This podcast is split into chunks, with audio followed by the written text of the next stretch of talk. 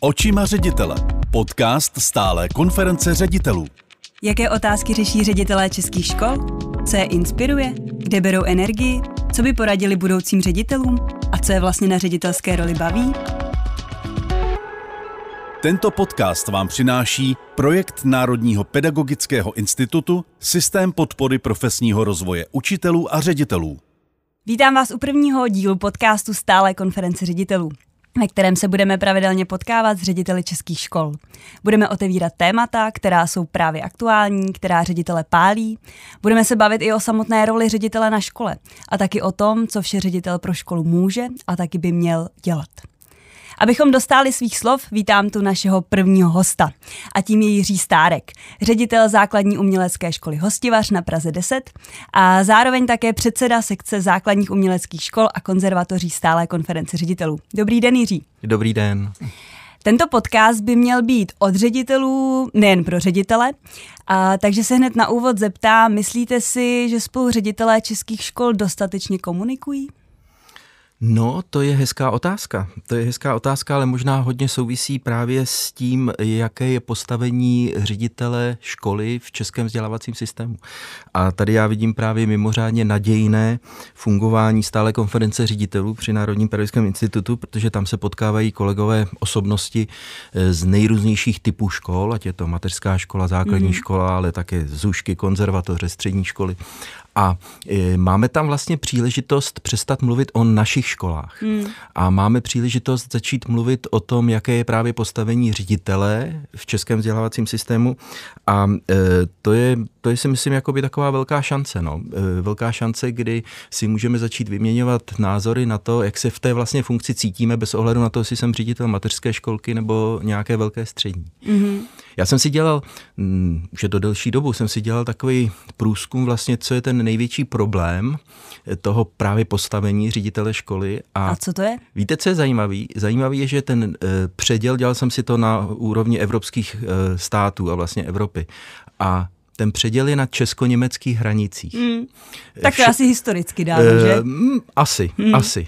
Všechno co, všechno, co je od německých hranic na západ a sever, hlavně bych mm. řekl, tak to postavení ředitele je e, e, více odpolitizované, je dlouhodobé, v těch některých severských zemích tam mají ředitele definitivu, mohou se teda soustředovat na strategické plánování mm. a skutečně nějaké dlouhodobé cíle a podobně a tak. A všechno, co jde od česko-německých hranic směrem na východ a na jih, tak je to postavení čím dál tím horší. Hmm. Takže je to docela symbolický, jsme na takovém tom předělu. To je ale dobrý. To je dobrý znamení, protože se můžeme snadno posunout na západ. Vnímáte to taky tak? No, já bych strašně rád. Já bych strašně rád a nakonec jsem generace roku 89 a, a to byla vlastně i taky trošku pohnutka, proč jsem si řekl, že bude skvělý investovat do budování státu. Mm, skvělý. Uh, myslíte si, že kroky, které teďka vlastně se dějí směrem k podpory ředitelům, uh, zejména třeba střední článek podpory, tomu může pomoci, že se právě budeme posouvat uh, směrem na ten západ? Víte co, strašně důležitý ve školství je nějaká, e, nějaká předvídatelnost. Mm-hmm. E, já jsem strašně rád, že celý vlastně princip kurikulární reformy, který přišel do základních uměleckých škol, je vlastně navázán i na evropskou dimenzi ve vzdělávání. Mm-hmm. A mhm. všechno to má nějakou logiku a jde to nějakým směrem. A já bych byl moc rád, kdyby politikum týkající se vzdělávání a školství moc nepodléhalo tomu, jaká zrovna vláda se vymění. Mm. Nevím, v které je to zemi. Tuším, že ve Francii nebo někde, vím, že jsem slyšel, že ministr školství vždycky ve své funkci zůstává ještě dva roky poté, co se vymění vláda a teprve po dvou letech je vyměněn tedy mm. za, za, za dalšího člena. Jo. Takže aby dohlížel na ten eh, proces přechodu? Přesně nebo? tak, mm. na tu kontinuitu. Mm. Na tu kontinuitu, protože ve vzdělávání se to, to nefunguje tak, jako když prostě vyklidíte halu, eh, založíte firmu na výrobu triček a pak ji vyklidíte a založíte tam firmu na traktory. Prostě vzdělávání je dlouhodobý proces a nakonec já to vidím sám ve své škole. Je to vlastně takový mikrosvět vlastně mm. toho všeho. A když já chci e, něco skutečného změnit v té škole, tak jednak k tomu mi nestačí 6 let funkčního období. To je přesně to, o čem jsem mluvil, když jsem popisoval ty hranice mezi Českem mm. a Německem. Ale hlavně, e, když opravdu něco chcete uvnitř té školy změnit, tak to nesouvisí příliš s tím, co skutečně v právní subjektivně máme na starost, což hmm. jsou takový ty budovy a, a, a rozvrhy úvazky a, a já nevím co všechno, ale je to změna myšlení těch učitelů, hmm. změna atmosféry a právě možná otevřenost hmm. učit se novým věcem tak uh, uvidíme, takhle se, jak jste to popsal, tak to zní opravdu dobře a když už jste teda na, na vlastně narazil na tu otevřenost, uh, já jsem říkala, že v podstatě každé, každý ten podcast, každý díl bych chtěla otevřít právě nějaké téma a s vámi jsem zvolila téma otevřenosti a komunikace škol a vy jste už teďka hodně mluvil i o své škole. Co je pro vás otevřená škola? Je to právě ta vaše? No, uh Mm, možná vás překvapím, ale nebudu vám tady popisovat nějaký internetové stránky, Facebooky, diskuzní fóra nebo dny otevřených dveří. Já si myslím, že ta e, otevřenost se dá posuzovat e, podle toho, zda učitelé v té škole jsou připraveni se měnit. Hmm. E, a to není vůbec jednoduchý. Hmm. To není vůbec jednoduchý, v tom, v tom spočívá ta otevřenost. Být připraven se měnit hmm. a změnit. A nakonec, eh, než začal dnešní podcast, tak jsme si tady o tom u kafe povídali, eh, jak překvapivé je, že eh, jak se ukázalo vlastně i v české společnosti, a to myslím, že je jenom věc ředitelů škol, to si myslím, že se týká, týká širokého okolí, tak se ukázalo, jak se ta společnost rozdělila na dvě skupiny. Hmm. A přirovnal bych to k tomu, že je to něco jako když máte ostrov, na tom ostrově žijí nějací lidé a teď se dozvědí, že se blíží větrná bouře. Mm-hmm. A e, tak se ty lidi automaticky rozdělí na dvě skupiny. Na takovou tu první, aktivní, která okamžitě začne stavět hráze kolem a obrňovat celý ten os, ostrov. Ale pak je ta druhá, která začne stavět větrné mlíny. Mm. A v tom, v tom si myslím, že se i ukázalo, že bychom možná jakoby i národ měli být trošku víc samostatnější, sebevědomější a proaktivnější. Mm. Tak jak se to popsal, tak vnímám, že uh, může na to mít vliv i to, že jsme vnitrozemský stát. Tak no, nemáme s ano. takovými bouřemi vůbec zkušenosti. Při, příliš tu nefouká. příliš tu nefouká. Ale pak, když začne foukat, tak se právě ukáže. Hmm. Ono v psychologii se, se, se říká, eh, že existuje takzvané kon, konfirmační zkreslení. Mm-hmm. A to je to je nějaká věc, já tomu úplně nerozumím, mm-hmm. ale, ale vím, že, že lidská přirozenost má tendenci zkrátka vyhledávat zprávy, informace a tak dále, kterým sami věříme. Jo. Mm. Já nevím, jestli máte tu samou zkušenost, když si čtete zprávy nebo něco takového, tak vám oči automaticky jedou na ty zprávy, se kterými souzníte. Ano, ano, generu, generu ano. přesně tak, to, co vlastně ano. chci jako číst, je to Pře- tak. Přestože tam mm. je hmm. spoustu jiného textu. Mm-hmm. Aspo- takže jakoby tohleto konfirmační zkreslení, to máme všichni a e, vlastně, eh, když člověk pak se má dostatečně otevřít pro změnu, hmm. tak vlastně musí jít proti trošku své přirozenosti a víc z té konformní zóny, hmm. kde už je v tom pelíšku, kdy ví, co si myslí, eh, potvrzují mi potvrzené, to má každou novou zprávou, kterou si, kterou si přečte. je to tak. ale, ale změna není událost. Hmm. Změna je proces. proces. Jo? Hmm. A to trvá dlouho já jsem někde četl, že dokonce, eh, když máte nějakou zásadní změnu, jako je třeba rozchod s partnerem, nebo mm-hmm. úmrtí v rodině, a nebo, nebo skončení ve funkci ředitele školy, mm. tak eh, to vyrovnávání se s tím někdy trvá tři až pět let. Mm. A já, když byl malý, tak eh, generace se počítala na 60 let že mm-hmm. 60 let trvá generace. To znamená, člověk, který je 60 letý, tak si bude obtížně už rozumět s tím, který se narodil, protože prostě mezi tím se svět změnil. Já tu generační změnu vnímám i v mnohem kratších rozestupech, která musím říct. A, a víte, jaká je generační proměna teď? Ne. Kratší? Zkuste si týpnout. Já bych řekla takových 10 let. Ještě méně, je to hmm. pět let. Hmm už pětileté děti jsou úplně jinde než ty, které se pak narodí a v jakém světě budou žít. Hmm. A to tempo je tak strašně rychlý a tak strašně, že, eh, že si myslím, že dokonce i jakoby nevím, nejsem si jistý, jestli i lidský organismus je vůbec připraven na, připraven na, na, na takovéhle tempo. Hmm. No a teď do toho přijdou ředitelé škol, které mají připravit děti na budoucnost, o které vůbec nevědí, jak bude vypadat. A teďka, že jo, vy jste říkal vlastně pět let a ředitel je tam šest let, takže už v podstatě právě, v rámci, v rámci toho jeho období eh, se to mění. Přesně tak. Uh, no, jak to, jak to popisujete, tak uh, říkáte, že vlastně uh, zejména je potřeba být připravený na tu změnu. Uh, já vnímám, že to není jako ve škole zavíz žaluzie místo závěsu. Hmm. Uh, co tedy v podstatě pro to ředitel sám může dělat, aby to podpořil, ať už u těch pedagogů nebo šel uh, jako vzor. Co, co pro to může dělat? Máte nějaké typy, jak to třeba děláte vy ve škole, protože už jste ve funkci uh, několik mm. let, tak uh, máte mhm. zkušeností dost? Určitě.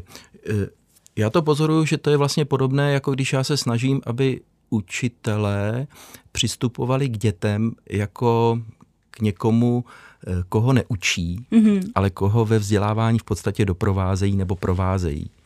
Eh, dokonce vím, že Ondřej Šefel eh, ve svých CIO školách eh, snad dokonce mi říkal, že uzavírá smlouvy ne s učiteli, ale s průvodci. Ano, s průvodci, ano. My jsme dokonce, já když jsem učila, tak my jsme byli na druhém patře a CIO škola byla nad náma, takže Aha. několik průvodců jsem zažila a tam musím říct, že za mě, za mě je to už jako hodně volný vztah, ale, ale myslím si, že ten trend toho průvodcování nebo prostě provádění toho žáka je určitě silnější než uh, takový ten učitel, který má pevnou ruku ruku a jenom, jenom diktuje hmm, a žák hmm. píše. Hmm. Určitě. No a to víte, my jsme umělecká škola, tak tam... tak to tam, je ještě o to víc. o to víc, že jo, tam, tam se vlastně kreativita a tvořivost po, eh, počítá jako to, ta hlavní deviza.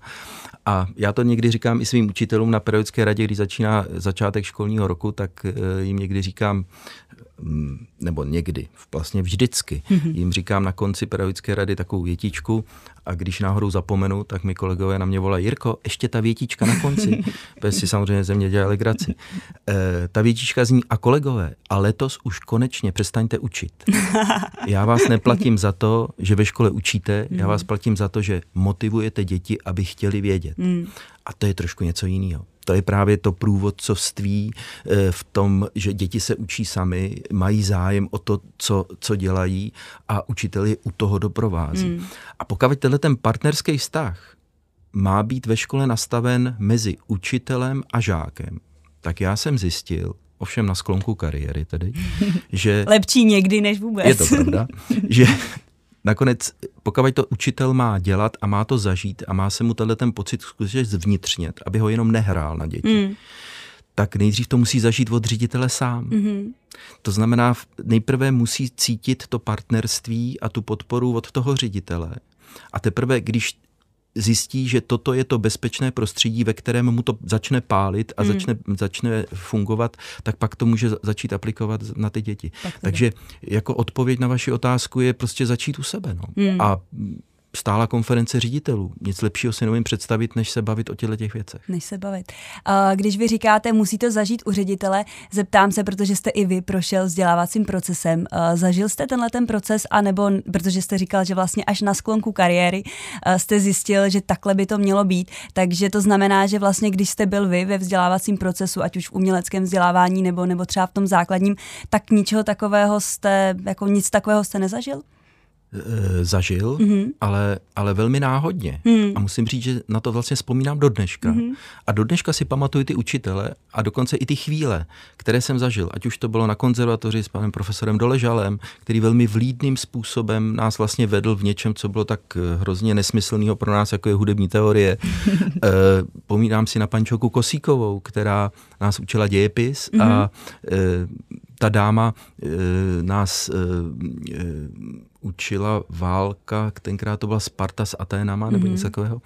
A vím, že mm, tenkrát jsem byl ve čtvrtý, v pátý třídě možná a s kamarádem jsme hltali každý její slovo a, a ona končila tu hodinu vždycky. A ty vojska spartianské se schromáždily před tou úžinou, kde na ně číhali ty Aténané s těma kamenama nad tou úžinou. A těsně předtím, než tam vstoupily ty spartianské vojska, tak ty Atéňané a to si řekneme příští hodině. Jasně, ale tak to, to byla jako to, tak to skvělý, že jo, jo. tohleto. Víte, jako pamatuju si to do, dneška, je to nějaká čtvrtá třída. Mm. Jo, já musím říct, že uh, v podstatě, když si vzpomenu zejména teda na střední školu, tak uh, i učitelé, pod kterými jsem jakoby procházela, tak pro mě byly velkou inspirací, když jsem pak učila. Uh, co vás inspiruje, kromě třeba právě těchto těch kolegů, na který ještě do dneška, spom- nebo dneska kolegů, uh, tenkrát pedagogů, uh, na které do dneška vzpomínáte?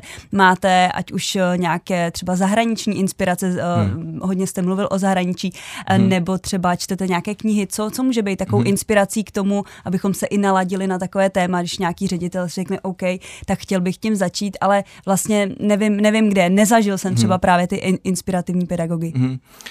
Určitě uh, ta vzpomínka na ty svoje vzory, které já jsem měl hmm. v těch školách, tak to je spíš jakoby taková milá vzpomínka na, na, na školství, hmm. ale uh, že bych z toho čerpal, to určitě ne. ne. Uh, musím říct, tak neučíte že... dějepis, že jo? Neučím dějepis. Ale víte, ono je to vlastně jedno ve hmm. skutečnosti, hmm. protože ty principy jsou vlastně podobné a shodné ve všech, ve všech předmětech. Hmm. Když se zbudí zájem toho dítěte a je tam ta vnitřní motivace toho dítěte, tak pak už nepotřebujete dokonce ani známky, ani pochvaly a ani to dítě od vás nepotřebuje, abyste mu říkal, ty jsi Pepíčku šikovný kluk, protože on to prostě dělá rád. Jo. Takže jako to je vlastně uh, alfa omega všeho. Hmm. Uh, já spíš řeknu možná aktuální příklad. Mm-hmm. Já jsem využil tuhle tu dobu distanční eh, k tomu, že, že jsme s kolegy eh, velmi intenzivně se pustili do sebe vzdělávání. Mm. A ona vlastně ta doba k tomu tak trochu jakoby vybízí a dokonce i velmi provokuje, mm. protože právě... Člověk musí. Člověk prostě chtě nechtě musí. Mm. A e, my jsme ku příkladu, teď jsme skončili minulý týden, takže je to velmi aktuální. E, měli jsme takovou docela dlouhou šňůru v několika týdnů, mm-hmm. kdy jsme procházeli velmi intenzivním kurzem Respektovat a být respektován mm. paní Nováčkové. A musím říct, že učitelé byli nadšení, protože eh, ať říkali, no já si hodně většinu z toho odnáším vlastně ne pro školu, ale pro rodinu pro doma. A já jsem říkal, to je v pořádku, jen si to odneste domů, pak se mi to vrátí. Jo, tak to a, je ideální. Eh, a hned na to pak navazoval, navazoval teď velice zajímavý a inspirativní seminář sestry Cyril Muní, mm-hmm. hodnotové učení. Mm. A u toho hodnotového učení tam si myslím, že, že taky se otvírá velká perspektiva dá, dáli Bůh zdraví a budu se moci toho dožít tak a, a bude koncepce státu e, předvídatelná, to znamená, bude směřovat k tomu, aby ředitel byl lídr pedagogického procesu, hmm. tak pak se moc rád pustím do toho, aby hodnotové učení bylo i součástí vlastně obsahu vzdělávání hry na kytaru, hmm. tancování a malování, protože věci, jak se vypořádat se strachem, co je pro mě důležité. A, a tak to jsou přece otázky, které si ty děti kladou uh, napříč předměty. Kdekoliv, přesně hmm. tak. Já se zeptám, to je celkem velká výzva, tak jak to popisujete. Uh, třeba někdo v zahraničí, nebo už věnuje se tomu někdo vyloženě směrem k tomu uměleckému vzdělávání, tomu hodnotovému učení? Protože co se týká té základní školy, tak tam už jsem o tom slyšela, ale přiznám se, že do toho uměleckého vzdělání určitě. úplně nevidím. Urči, tak určitě uh, máte pravdu, že, že, že je to tak trošku výzva, protože umělecké vzdělávání uh, v českých zemích hmm. Eh, je hm, eh, poměrně konzervativní. Eh, má to tak být, je to v pořádku, ale faktem je, že žáci, kteří se jednou pak stávají učiteli, tak jsou to žáci konzervatoří nebo hmm těch akademí muzických umění, po případě pedagogických fakult, ale už jenom název konzervatoř hmm, konzervativní. říká, že to mělo být konzervativní vzdělávání. A proto jsem velmi rád, že eh, vlastně stála konference ředitelů a naše sekce mm-hmm. se nyní jmenuje sekce základních uměleckých škol konzervatoří a máme tam skvělého kolegu předsedu asociace konzervatoří pana Eduarda Klezlu a že můžeme začít otvírat tyhle mm. ty témata a můžeme se začít o tom bavit. Jo já musím říct jednu věc, já si pamatuju, eh, když jsme tady zmínili na začátku ten rok 89 a vlastně mm-hmm. tu proměnu té společnosti, tak eh, my jsme se pak, takový ty revolucionáři, scházeli po letech, eh, vždycky 17. listopadu, někde v kavárně nebo v nějaký hospodě a tak jsme jako vzpomínali a hráli jsme si trošku na takový ty partizány od Dukly, jo, který mm-hmm. už mhm. nikdo, nikoho to nezajímá, ale, ale prostě pořád. jsme se scházeli a vzpomínám si na, jeden, na jednu příhodu, kdy jsme seděli, už ani nevím, kde to bylo, a vím, že to bylo někde v přízemí a e, Šimon Pánek si tam strašně stěžoval, říkal, že strašně si stěžoval, že ten vývoj v té České republice se mu nelíbí a že to je špatně a tak, dále, a tak dále. A do toho vstoupil pan Tigrit mm-hmm. a tenkrát řekl, přátelé, hoši, když já žiju v zahraničí a přijíždím sem vždycky tak jednou za tři měsíce nebo jednou za půl roku a já ty změny vidím, vy je nevidíte, protože tady žijete, ale já to vidím. Ta země se prostě zkrásňuje, ta je lepší, krásnější, hezčí. Hmm. Já když jedu jenom po dálnici a vidím ty nový benzínové pumpy, kde si můžu dát hmm. kafe, chlapci, je to daleko lepší. A já jsem tenkrát, vím, že jsem tam seděl na baru takovým a řekl jsem, no jo, ale obsluhují tam Češi.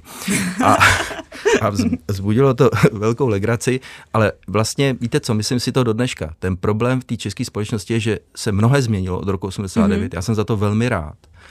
Ale něco, co jsme se nenaučili a co nám ještě chybí, je schopnost dialogu. Mm. A to neumím ani já, to eh, se učíme asi všichni a myslím si, že to tak. je zrovna jeden z těch úkolů toho celoživotního učení. Uh, nicméně ještě se vrátím k tomu 89. Já jsem revoluční dítě, takže já už žiju jenom v té dobré době, která se zlepšuje. Uh, byť teďka bychom o tom mohli diskutovat v tom aktuálním stavu. Ale jak říkáte, je potřeba se učit dialogu. Zároveň jste uh, zmínil stálou konferenci ředitelů jako takovou inspirativní skupinu. Vnímám to i tak, zejména v, té, v rámci té vaší sekce. Eh, je i ten dialog eh, právě tématem v té vaší je, sekci. Je, jo? určitě, bez hmm. zesporu. Možná do si to není to hlavní hmm. úplně, jo, dověd, protože ta eh, celá stála konference ředitelů je sestavená z velmi výrazných osobností. Jo. Vy jste tajemnice, mm. tak vám to nemusím povídat, jak těžké je skloubit prostě názory ředitelů. Ano. Ono, když řídit školu, to je něco jiného. Hmm. Tam je každý svým pánem a, a to. Ale... Vy jste to krásně řekl, že, že každý ano. tam má ten svůj mikrosvět, který ano. vlastně může řídit a může ovlivňovat. Ano, a tady tak. najednou se setkává téměř 40 mikrosvětů. Přesně, 40 mikrosvětů a každý z nich je ten nejdůležitější hmm. na světě. Takže eh, ono to vůbec není, není jednoduché, ale v tom je právě krás, krása té, té, té výzvy. Jo. Hmm. My, my to zažíváme i vlastně na té sekci, kterou, kterou řídím a, a opět musím říct, že se tam sešli vlastně strašně skvělí kolegové. Ale to je taky náhoda, možná nějaká přírodní zákonitost. Možná Se... dobré výběrové řízení. ano. A e, ti kolegové, e, strašně rychle jsme našli e, mezi sebou takovou jakoby atmosféru důvěry a, a, a e, takového, takového vza... přestože se leta známe. Mm-hmm. Ale on taky záleží, v kterém prostoru jste mm. a e, jak, se te, jak se ty diskuze řídí. A jsou tam zkrátka lidé, kteří jsou schopní naslouchat a společně si povídat. Ale je nás kolik? Osm? Hmm. Nebo tak nějak? Ano, je to tak. A e, my, když se sejdeme, tak velmi rychle jsme začali docházet ke společným názorům, ke společným postojům a já jsem dostal obavy, že se e, z naší sekce stane za chvíli sekta, která si sice bude rozumět, ale to bude tak všechno, protože pouze těch, pouze těch osm prostě se, se lehce domluví. Hmm. Což by byla škoda. Což Protože by byla škoda. by se ztratila ta pestrost, že, o které jste mluvil, ztratila že je pro vás by se hrozně důležitá. pestrost a ztratilo by se i téma dnešního rozhovoru hmm. a to je otevřenost. Hmm. Jo. A tak jsem strašně rád, že kolegové přistoupili na to, že sami sobě eh, jsme si nadělili rozbourání a eh, řekli jsme si, že k naší sekci vlastně přizveme další kolegy, o kterých víme v republice, že jsou skvělí, otevření, mm-hmm. přemýšliví, hledící trochu za horizont těch událostí současných, ale nefigurují v žádných asociacích, uměleckých radách a dalších organizacích a že je oslovíme a zkusíme si nabourat tu naši jednotu tím, že je společně zapojíme do našich diskuzí o tom, kam by mělo vzdělávání a umělecké mhm. vzdělávání komplexně, i s konzervatořemi a mhm. navazujícími školami, kam by mělo směřovat, jaké jsou jeho cíle a Eh, a vlastně začít se zabývat tím, jak naše školy budou vypadat v roce 2030. Hmm. Ale sami si to rozbijeme tím, že tam přizveme nějakých 15-20 lidí, se kterými budeme muset se kultivovat znovu a učit se tomu dialogu. Hmm. A to je ta cesta, která si myslím, že, že je prostě správná. No. Očima ředitele. Podcast stále konference ředitelů. V souvislosti s tím, že teďka uh, jsme říkali o, o čem, nebo co je vlastně jedním z hlavních témat, uh, zároveň jste už podotkl, že je to ovlivněno i tou současnou dobou. Myslíte si, že kdybychom zde seděli před rokem, respektive před rokem a něco, protože tu pandemii tady máme zhruba od toho března, uh, že by to nebylo téma, anebo že bychom ho uchopovali uh, úplně jinak? Uh, jde mi teďka o to, zda vnímáte jako velkou změnu uh, právě v souvislosti s tím covidem, uh, jestli nám to ukázalo úplně jiný směr, třeba v souvislosti prostě s tou otevřeností a komunikací, protože já jako sama osobně vnímám, že k jistý změně došlo a byť vlastně najednou jsme všichni museli být tak separovaní, že jo, dost často i úplně v domácnosti, tak uh, mi přijde, že se vlastně prolomily nějaký hranice, protože spousta škol uh, nejenom, že ten jejich mikrosvět najednou jako skončil, protože vlastně museli se posunout někam dál, ale zároveň, že uh, zjistili, že potřebují spolupracovat, aby se třeba naučili něco nového. Tak jestli to taky tak vnímáte, a nebo, nebo ne? Jo, určitě. Já jsem, e, vydáváme vždycky na konci školního roku takový biltének, mm-hmm. který rozesílám rodičům a e, vím, že jsem tam napsal jednu větu, kterou bych teda do dneška neměnil, že přišlo období, kdy jsme si zahalili obličeje rouškami, ale odhalili charaktery. Jo. Mm, a hezký. myslím si, že to, že to tak je, protože to, co skutečně, ale myslím, že nejenom ve školství, ale přesně navazuji na tu vaši otázku. I v celé společnosti evidentně eh, chybí jedna věc a to je leadership. Hmm. A to pozoruju, to jsme zažili.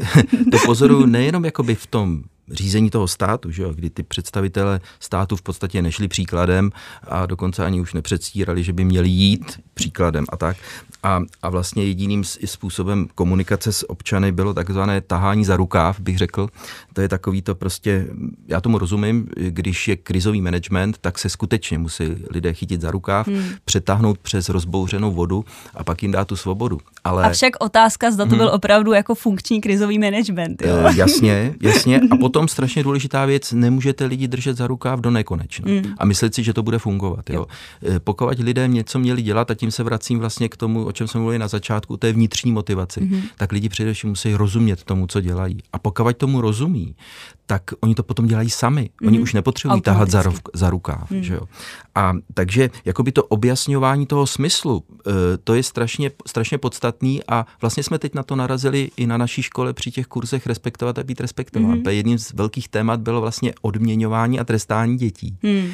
Že to je vlastně Cukr a bič. Cukr a bič, ale ono to je vlastně obé nevede k dospělosti. Hmm. Protože pokud, eh, pokud vedete děti tak, že jsou závislé na tom, že je ten nějaká autorita pochválí, odmění, dá jim tu jedničku nebo lízátko nebo cokoliv, tak zkrátka to nevede k dospělosti.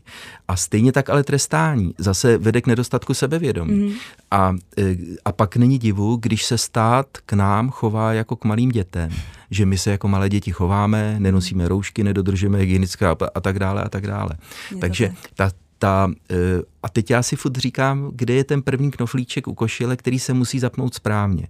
A podle mě je to právě výchová vzdělávání dětí. Jo. Mm-hmm. A tam by to mělo začít. Prostě já si myslím, že jako je to skvělá výzva a vždycky to říkám i svým učitelům. Říkám, nejenom vy nejste učitele klavíru, houslí, trumpety, vy jste učitele dětí. Ale co víc, tím, že učíte děti, tak vlastně zaděláváte na to, jak bude vypadat ta společnost. Já jsem se tohohle toho nevzdal. Je to trochu možná naivní, nebo, nebo je to možná trochu taková jako naivní představa, ale e, já se toho držím a jsem přesvědčený, že to jakoby dává i těm mým učitelům mm, trochu, větší. Mm, trochu, mm. trochu i větší, větší pohled za horizont a trochu si i začínají uh, uvědomovat, že vlastně smyslem uměleckého vzdělávání není naučit hrát na trumpetu, hmm. ale prostřednictvím hraní na trumpetu dělat krásného člověka s nějakými kompetencemi, který pak je sebevědomý, je schopen kritického myšlení a v dospělém věku se bude chovat dospěle a ne jako dítě. A který nás jednou bude třeba i dobře řídit. A, a, a ano, přesně tak. A bude volit taky. a bude volit. A vy jste hodně mluvil o té vnitřní motivaci. Co vnitřně, nebo jak pracujete na vnitřní motivaci vy? Protože myslím si, že to je uh, taková chiméra vnitřní motivace. Všichni víme, že je lepší než vnější. Na druhou stranu, že jo, měli hmm jsme tady cukra bič, takže víme, že prostě ta vnější motivace stále převládá. Jak vy sami posilujete, jak na ní pracujete? Protože myslím si, že to je téma, který uh, bude zajímat nejenom každého ředitele, ale každého, kdo si to poslechne. Jak, jak vlastně, co by mi mohlo dál jako pomoci? Víte, co si myslím?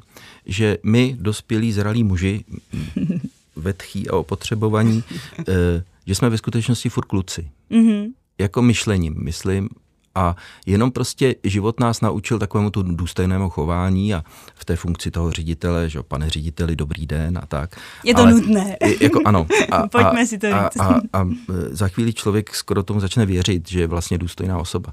A všichni ale, kolem. A, ano, ale ve skutečnosti, ve skutečnosti si myslím, že jsme všichni furt jenom kluci a teda mimo jiné, až vy jednou ze stárnete, budete stále holka. Jo, já se a... na to těším. Já teda jako přiznám se, že v to doufám. a, a pokud to tak je, tak potom na nás platí stejné principy, mm-hmm. jako platí na děti, jenom prostě je to o level několika desítek let výš. Mm. Takže já v tom nevidím vůbec žádný rozdíl. A u, stejně jako u dětí, i u mě prostě e, věci, které mi dávají smysl, tak já dokonce pak ani nesleduju, kolik za to beru, protože mm. prostě mě to zajímá, mě to baví a mě to posouvá dál a věřím tomu. Mm. Takže tohle je pro mě jakoby taková ta, ta důležitá věc a e, já vím, že to samozřejmě e, může částečně pro někoho a vím, že když my, my jsme spolu mluvili, tak já jsem strašně vděčný, že my jako umělečtí ředitelé máme tajemnici, která je e, dívka pragmatická a velmi taková jakoby, velmi prostě přesná. To my a učí se být postupně i sticha. A učí se být postupně i sticha. Takže navíc ještě sebekritická, úžasný. Ale že, že může třeba to téma eh, vlastně otevřenosti, mm-hmm. může někdy souviset i s tím, že eh, že, že je to vlastně trošku nebezpečný, že, že jakoby být otevřený úplně někdy se vám může taky stát, že dostanete po papuli, protože ta otevřenost prostě se neúplně vždycky vyplácí. Jo. Souhlasím. Tak já musím říct ze svých zkušeností, samozřejmě, že jsem mnohokrát dostal po papuli, bez diskuze ale platí to známé manažerské paretovo pravidlo 80 na 20. Mm-hmm. Musím říct, že jsem stále z 80% vítěz. Jo. A těch 20% těch pár facek, to prostě člověk jakoby tak nějak vezme, ale nesmí z toho dělat závěry. Protože mm. když si to pak sečte celé, tak zjistí, že těch 80% je vítěz a někde jsem četl, co je vlastně definice, definice naivity. Mm-hmm. Jo. A e, naivní člověk to je ten, který zanedbává pragmatismus ve prospěch morálního idealismu. A to je definice jo, z Google. Mm-hmm. A když si tohleto pomyslím, tak to je, to je krásný člověk. Jako, že? To, je, to je prostě vlastně, vlastně parádní. A já dokonce s tím mám jednu osobní zkušenost. Já jsem si jednou vymyslel, že bychom mohli jako nějaká maličká škola v Hostivaři udělat koncert v chrámu svatého Víta, mm-hmm. protože jsme dělali pravidelně rybovky české na Vánoce. A tak jsem mm, teď už na to koukám trošku jako možná s drzostí, navštívil pana kardinála Miloslava Vlka mm-hmm. a musím říct, že jsme se zpřátelili. Já jsem byl u něj několikrát doma na náštěvě, často jsme si povídali a já jsem se mu pak jednou omlouval, říkal jsem, já se vlastně omlouvám z té naivity, za kterou já jsem za váma přišel, protože pak jsme skutečně ty koncerty začali dělat a vlastně pandemie až je teď zastavila. Ta tradice těch koncertů eh, vlastně byla... Jak dlouho jste dělali? Jako, no, protože vím, to, vím a bylo to skvělé, musím skoro, uznat.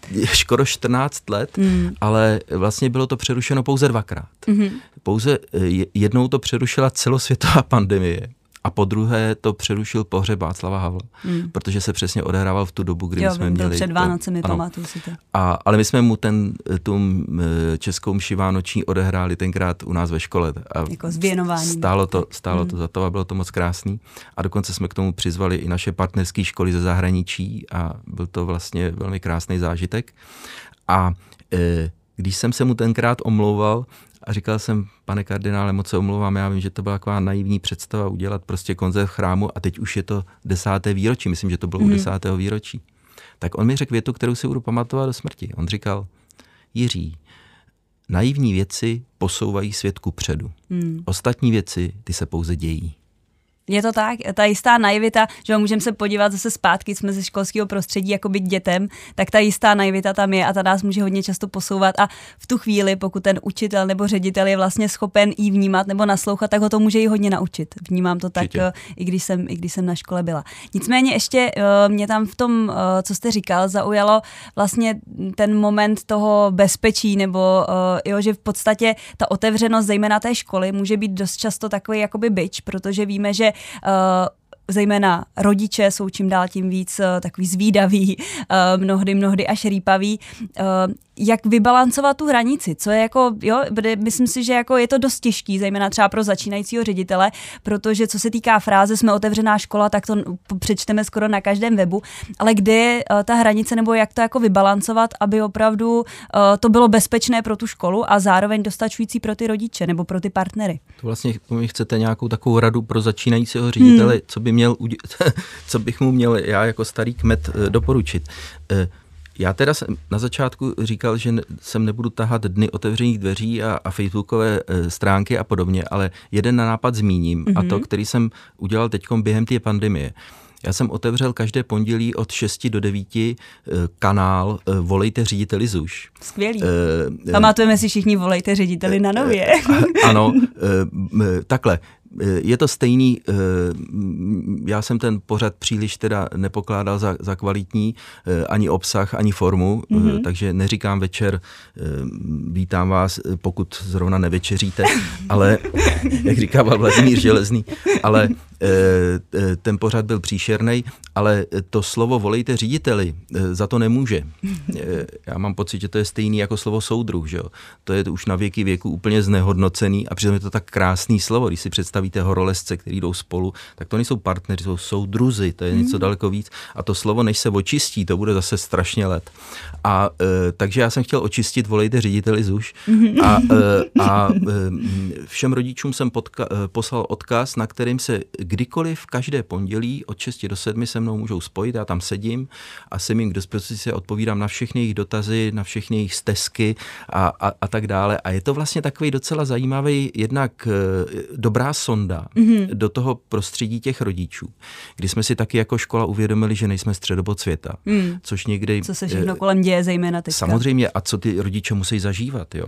Tam, jsme si, tam jsem si právě třeba uvědomil strašně důležitou věc, jak ty, jak ty rodiče, eh, jak by základní umělecká škola třeba se neměla spolu podílet na dalším přidávání úkolů, mm. testů a dalších věcí, ale možná by do těch rodin měla přinášet nějakou relaxaci. Radost. Nějaký od, o, ano, přesně, mm. slovo radost, jo jo. A, a tyhle ty věci. A v tom, v tom jako je ten, ten vtip. My jsme mimo jiné si takhle sestavili takovou, říkám tomu, distanční ústava, mm-hmm. kdy jsme si sestavili priority, podle kterých se budeme řídit a právě na třetím místě máme nezatěžujeme rodiče, mm. mají spoustu jiných starostí, jo. A e, takže je to velmi zajímavé setkávání s těmi rodiči. Nezapírám, že to i odfiltrovává různé problémy, které my si tam zkrátka face to face vy povíme a vy, mm-hmm. vy, vyříkáme.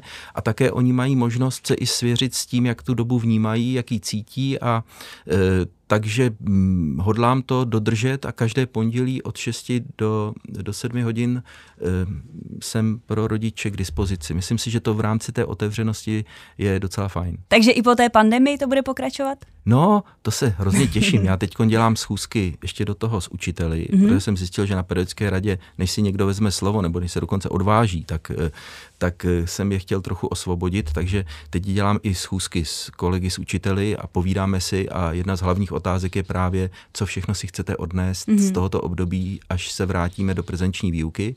A co tam nejčastěji zaznívá? To by mě zajímalo. si to píšu. No, Eh, já jsem měl zatím asi 15 schůzek teprve a mám 52 zaměstnanců, I takže 15, doufám, doufám, že to do konce roku stihnu všechno, ale určitě se objevuje to, že neberou distanční vzdělávání jako nějakou brzdu, mm-hmm. ale jako příležitost k novým způsobům komunikace, novým způsobům e, výuky, k, například k vytváření, e, k vytváření portfolií hmm. dětí e, a tak dále a tak dále. Je tam spousta témat, které, které a já se i těším, že na sekci ZUŠ se o tom, o, o těch tématech budeme bavit. Tak výborně. A e, takže to je taková ta pragmatická, mm-hmm. abych uspokojil vás jako pragmatickou tajemnici, co konkrétního proto děláme. A kdybych měl doporučit začínajícímu řediteli nějakou radu, tak řeknu něco, co bude možná provokující, ale taky s tím jsem už známý, že často provokuju, tak eh, já bych řekl, nestavte tu školu na lidech. Mm-hmm. Stavte ji na myšlenkách. Mm. Protože lidi přicházejí, odcházejí, eh, nějací vám budou sympatičtí, nějaký méně, ale protože i my dospělí jsme jako děti, tak děti snesou všechno, ale nesnesou nespravedlnost. Mm. A je důležité, abyste ve funkci byl spravedlivý. A spravedlivý můžete být jedině tehdy, když to nebudete stavět na těch lidech, hmm. ale na principech a myšlenkách, Který budou které, pro všechny stejné. které budou pro všechny stejné a kterými se budete řídit i vy, Hlavně pane vy. řediteli. Hmm. A když to takhle nastavíte, tak pak jednou, až budete v mém věku a budete se chystat z té funkce odejít, tak uh, můžete s klidem tu školu nechat, protože ta škola zůstane taková, jakou jste ji založil, protože bude stát na myšlenkách. Tak eh, já si myslím, že to byl krásný závěr a doufám, případně eh, radím teďka všem posluchačům, aby si to eh, přetočili zpět, protože to byla, to byla rada, která by mě teda, přiznám se, vůbec nenapadla, ale myslím si, že je taková, jak jsi říkal, že je potřeba hledět nad hori, přes horizont nebo za horizont, tak je to určitě něco důležitého, protože myslím si, že ty školy, když to tak jako, když se tak zamyslím i nad tím, že jsem byla součástí školy a učila jsem, tak většinou většinou jsou stavěny právě na lidech. A možná, možná právě to může být ta překážka, proč to pak úplně nefunguje. Dobře, uh, úplně teďka myslím si, že opravdu uh, krásný závěr, nicméně než uh, úplně zcela skončíme, uh, tak mám uh, připravený pro vás uh, takový krátký kvíz. Bojím, bojím. Nemusíte se vůbec bát. Není to žádný vědomostní kvíz, je to pět takových eh, rychlých otázek a když jsme tady vlastně mluvili i o stále konferenci ředitelů, tak eh, bychom chtěli i vlastně tímto způsobem představit eh, ty jednotlivé členy, takže to bude určitě čekat na všechny členy, nicméně vy jste první, ale tak někdo první být musí. Nicméně opravdu jde o jednoslovné odpovědi, případně samozřejmě vám nechám prostor, ale nemusíte se ničeho bát. Takže jestli můžeme začít? Eh, můžeme, ale z didaktického hlediska říct dítěti nemusíš se bát, vůbec nefunguje. tak vy jste už začal s tím, že se bojíte, tak jsem vás chtěla jenom trochu uklidnit před závěrem, ale myslím si, že eh, vy se vůbec bát nemusíte. Dobře, takže začínáme. Vedení nebo řízení? Určitě vedení. Mhm. Zavřená nebo otevřená ředitelna? Otevřená. Zkušenosti nebo nadšení? Nadšení. Oběd v jídelně nebo v restauraci? V restauraci. Online nebo offline? No, ne, online. děkuju moc. Tak vidíte, zvládl jste to úplně na jedničku. Já vám děkuju moc za dnešní uh, rozhovor. Jsem ráda, že jste přijal pozvání vlastně vůbec do toho prvního uh, dílu. Jsem moc ráda, že jsme tady otevřeli nejenom tu otázku otevřenosti, ale vlastně dostali jsme se i, uh, myslím si, mnohem dál, než jsme možná na začátku mysleli. Moc krát vám děkuju za všechny rady, které tady zazněly, i že jste se nezalekl kvízu. Já jenom našim posluchačům posluchačům, pokud by měli zájem o další informace, tak je eh, pozvu na webové stránky eh, projeksipo.cz. A ještě jednou bych tedy chtěla říct, že dnešním hostem byl Jiří Stárek, ředitel základní umělecké školy Hostivař na Praze 10 a zároveň také předseda sekce základních uměleckých škol a konzervatoří stále konference ředitelů. Takže ještě jednou moc krát vám děkuji. Děkuji za milý rozhovor. děkuji moc, mějte se, nashledanou. Tento podcast vám přinesl projekt SIPO. Na jehož financování se podílí Ministerstvo školství, mládeže a tělovýchovy a Evropská unie.